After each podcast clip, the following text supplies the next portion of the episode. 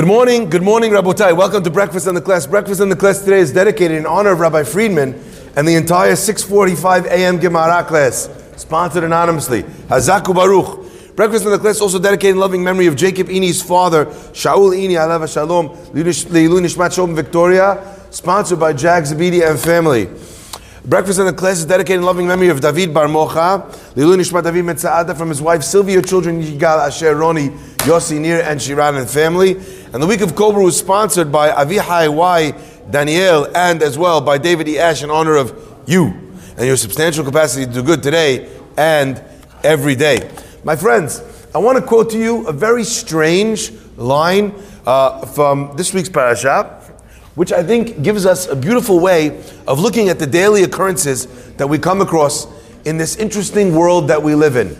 I'd like to stay, I'd like to start by saying happy Thanksgiving. Hakadosh Baruch Hu should bless us always to experience galut in the way that we're experiencing it here in America, which, with all of its faults, is better than any other place we've ever been.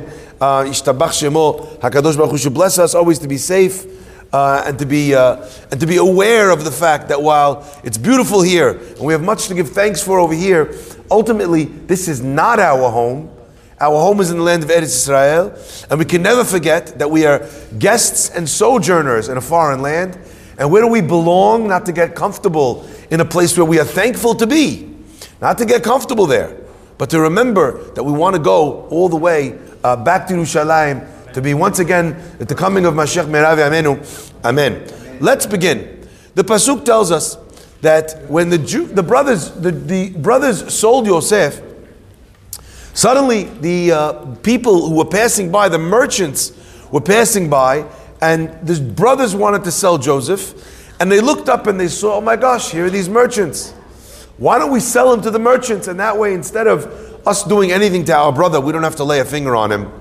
Um, all the job will get done. He'll be out of our lives. We'll be able to move on. We don't have to worry about competition for the affection of our father. It's a, a match made in heaven, a solution engineered uh, for us. And the pasuk says that these people were carrying um, valot. They were carrying uh, different types of sweet-smelling spices. Rashi says, why is it important for them to, for the pasuk to tell us what they were carrying in this caravan? Who cares what goods they were selling? Why is that relevant? What was in the back of their pickup truck when they uh, when they kidnapped Yosef? When they sold, when the brothers sold him uh, to, to uh, into slavery? And he answers, and this is quotes the Gemara. The Gemara says, "You see from here, matan secharan shel tzadikim. You see from here the reward of the tzadikim. That normally, what do Arab traders carry? At least at the time, they carried neft, they carried aiteran, they carried things that were very foul smelling, fuel sources. Not much has changed, like they say. Okay, and still, Rabotai, even though that was their normal cargo, Hakadosh Baruch Hu arranged that the the pickup truck, Yani, the caravan that was picked that was taking Yosef down to Egypt, that caravan should be carrying something else. Why? Because that is matan secharan shel tzadikim. That is the, the payment that gets paid back to tzaddikim. And the question that everybody asks is, that's matan secharan shel tzaddikim? He's being sold into slavery. He doesn't know what will become of him. He's alone in the world. His father, the only person that really loves him, thinks he's dead. Everyone else happy that he's gone. Good riddance. What in the world are we talking about? Matan secharan shel tzaddikim. This is the reward of the tzaddikim. If that's the reward of the tzaddikim, I'm in the wrong business. My friends, I saw a magnificent answer, a magnificent response. And the way he explained it, I cannot remember at the, the minute who was, who was that wrote this answer. But he wrote that there are two knives that cut a person open the knife of a mugger, of a thief, and the knife of a surgeon. And although both of these knives cut a person open, the intent could not be more different, different from one knife to the other. How do you tell the difference between the knife of a thief and the knife of a surgeon? A knife that helps and a knife that heals? versus a knife that hurts and a knife that kills? He says you can tell in the way you're being cut. Is the person stabbing you with an old rusty knife? Is it clean? Is it sterile? Is the cut precise? Is it jagged? Is the guy dragging the knife down? A surgeon, when he cuts, it's very precise. In fact, many surgeons, before they'll even do the surgery, they'll take a little marker and they'll make a little X. And they'll make another X and they'll draw a line like they know where they're cutting. They don't want to cut one drop out of the line. Not one bit longer than they have to. Not one drop of healing that you'll need to undergo through at the end uh, that, that's unnecessary. My friends, ladat matan secharan shel tzadikim. To understand the reward of the tzaddikim, that if something needed to happen to Yosef, what needed to happen to Yosef would happen. But not one inch more, not one drop more of pain, not one drop more of, uh, of uh, a discomfort.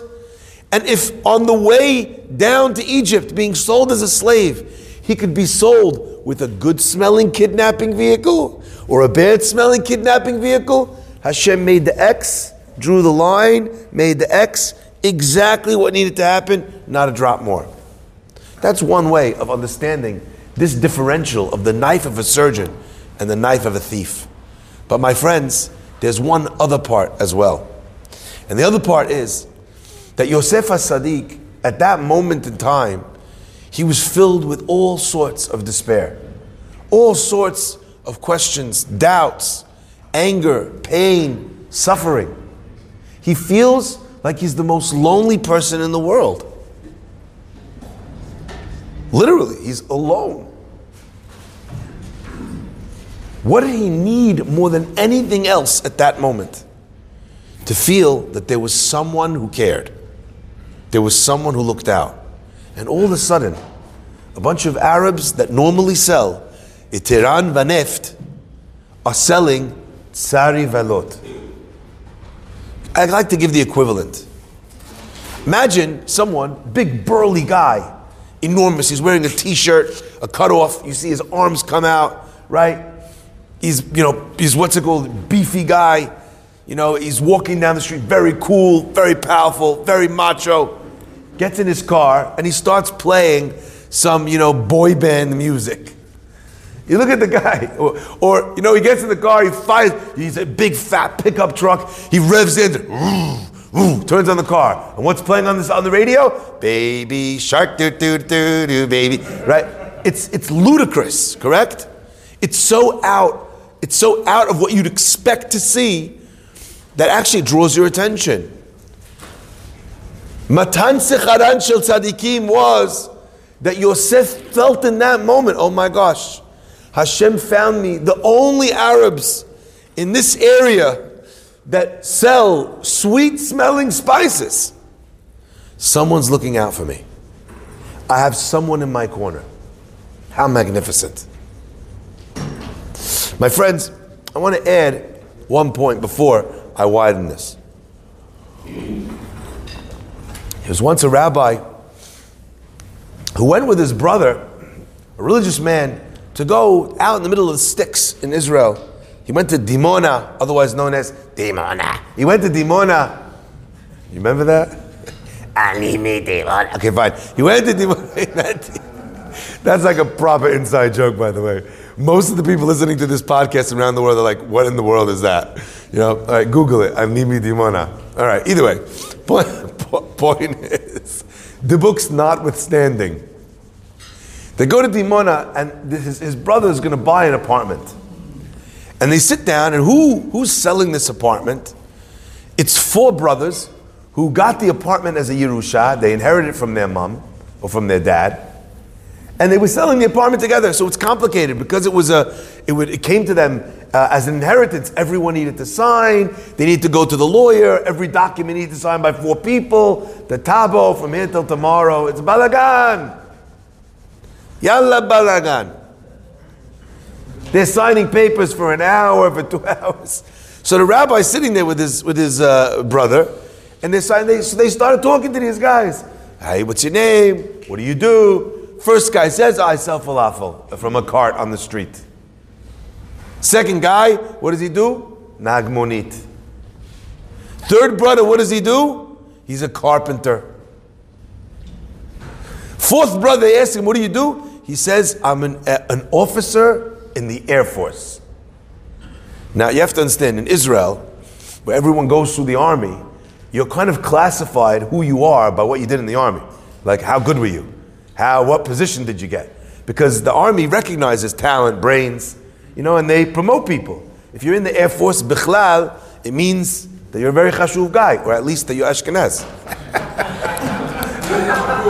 we have one right here, okay? Right? So it means, it means that you're chashuv. Rav Oyster.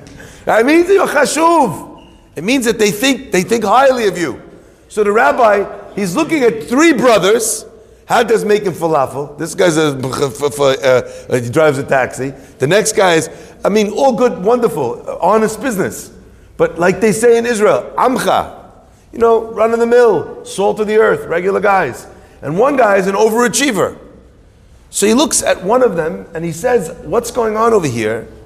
Why is it that you came, that this is something that you've done, and the other guy, and the other three of them, like, uh, you know, didn't, how come, what was the difference? You all came from the same house.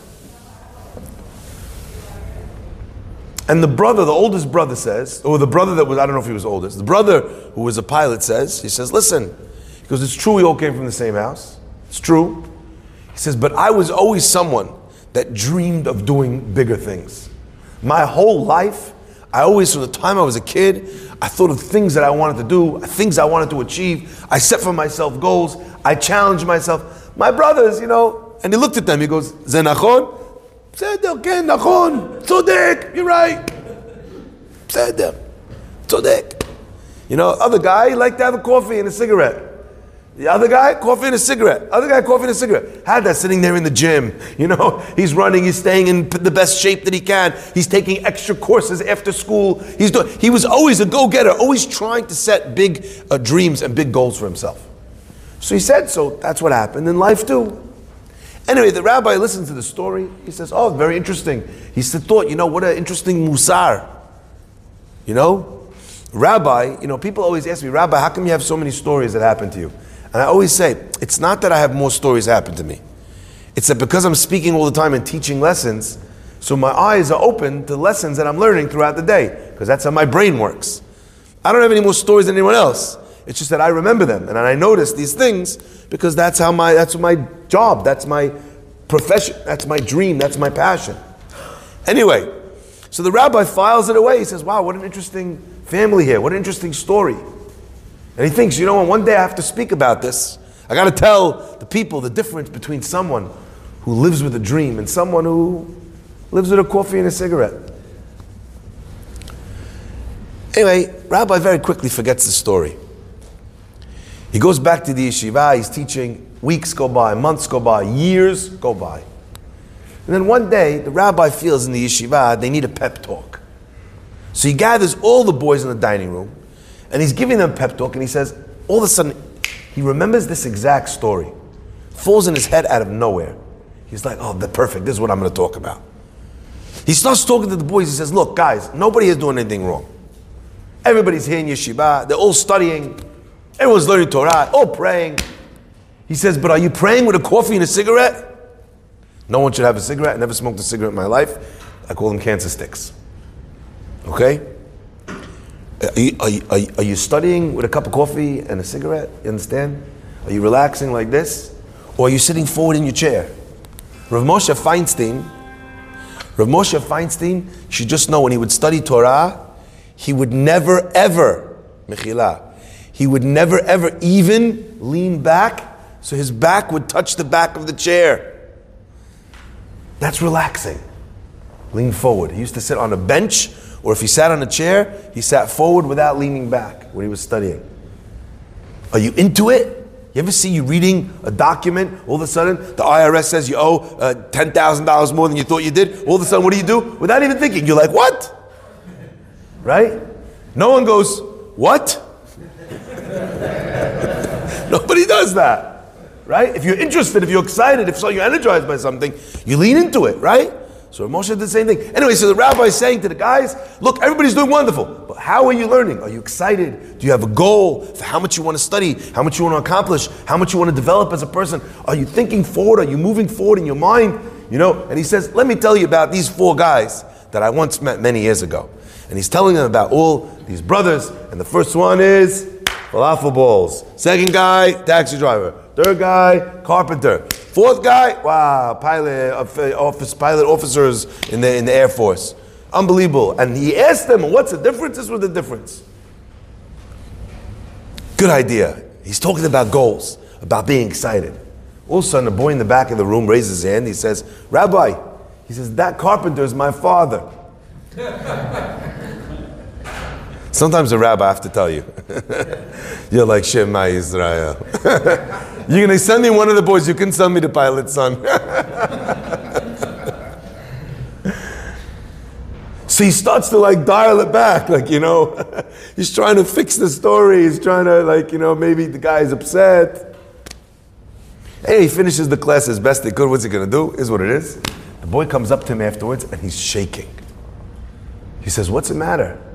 Boy says, You know, I didn't grow up religious. You remember my father and his brothers, none of them were religious.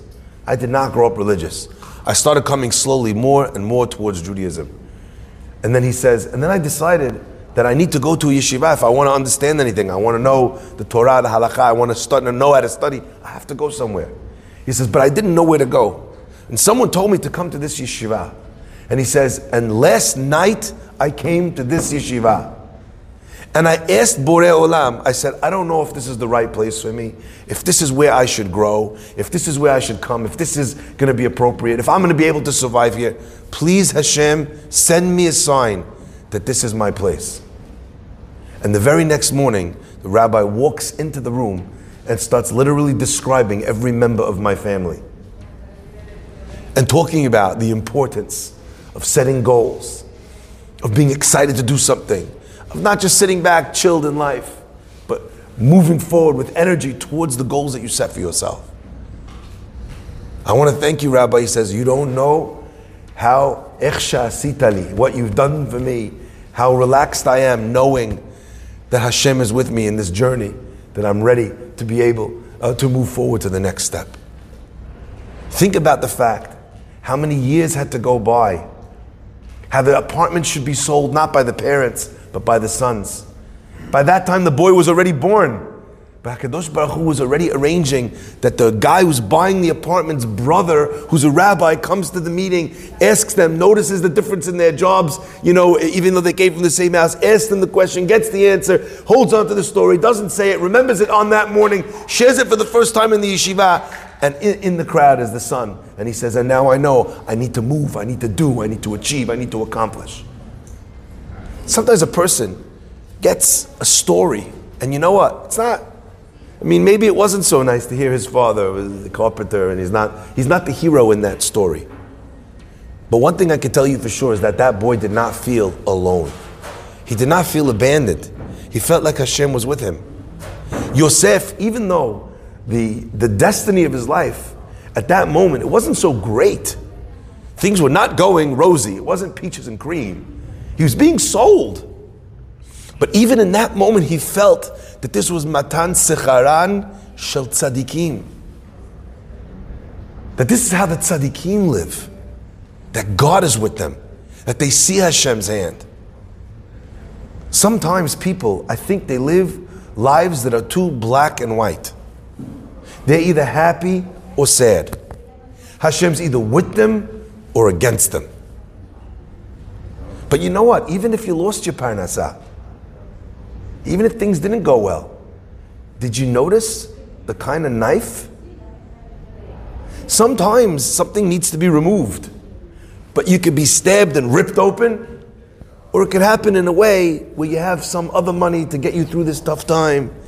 It's not what you want. Matan shel tzadikim person had to lose their job, but the boss comes in and says to them, Look, I have to let you go, but you're a great worker. I'm going to make sure to write you a fantastic recommendation. I'm going to set you up. It didn't have to go that way. There didn't have to be roses in the back of the kidnapped vehicle. And the rich and the strong guy doesn't have to be playing Baby Shark. Notice, notice how the cut is happening. Most of the time, people tell me things are either going good or they're going bad. But maybe we should change our words. Maybe the question is are things going haphazard or precise? Because in precise, in order, you see intent. And in intent, you see the fingers of God guiding a person to where he needs to go. My friends, I think this idea is maybe one of the most powerful I've ever shared with you. The concept that a person is not either happy or sad. Odecha Adonai ki ainitani. The Malbim writes, I praise you, Hashem, ki initani. Most people think it means that you answered me. That's why one, one opinion goes, like la'anot. But another opinion comes from the word la'anot. I thank you, Hashem, ki initani. Velo simachta oivaili. Think about that pasuk, says the Malbim. I thank you, Hashem, ki initani, because you got me, because you hurt me. But you know what? I noticed that when you hurt me, velo simachta oivaili. Normally, when I get hurt, my enemy got a big smile on his face. This time he was like, Oy, I hope things turn out, good for you. That little sign is a ray of sunshine that peeks through the clouds. And let me ask you this Is the evidence of a sun any smaller when there is a shaft of light cutting through dark clouds than when there are no clouds at all? In either scenario, don't you know that there's a sun? Odecha anitani. This idea that you can be happy and sad. I think one of the reasons why people are depressed today is because no one has taught them the concept of nuance. So they're either happy or sad. If they have to choose one, they'll choose sad. And if they choose sad, then they choose to ignore all the bad things like she tells someone, oh, it's amazing. They're like, are you kidding? It's amazing. You know, I'm not saying I don't see what you're talking about. I get it. But couldn't it be worse? Couldn't it be worse? Notice the precision here. Notice the, the, you know, and it's funny, I always thought to myself, you know what, when the sun shines through the clouds and you get that ray of light, ironically, you know what they call that? They call that the fingers of God. If only we could learn from that expression, the fingers of God. The fingers of God are there on cloudy days too. Nuance is so important because you could be happy all the days of your life, even on the days that you're sad. You could have hope even on the days that you're hopeless. It's remarkable, right? You can love even when you hate. It's fascinating. All of this is part of this idea that Yosef HaTzadik could see in getting sold down the river. He could see, ah, matan scharan shel tzadikim. Wow, look at how Hashem rewards the righteous.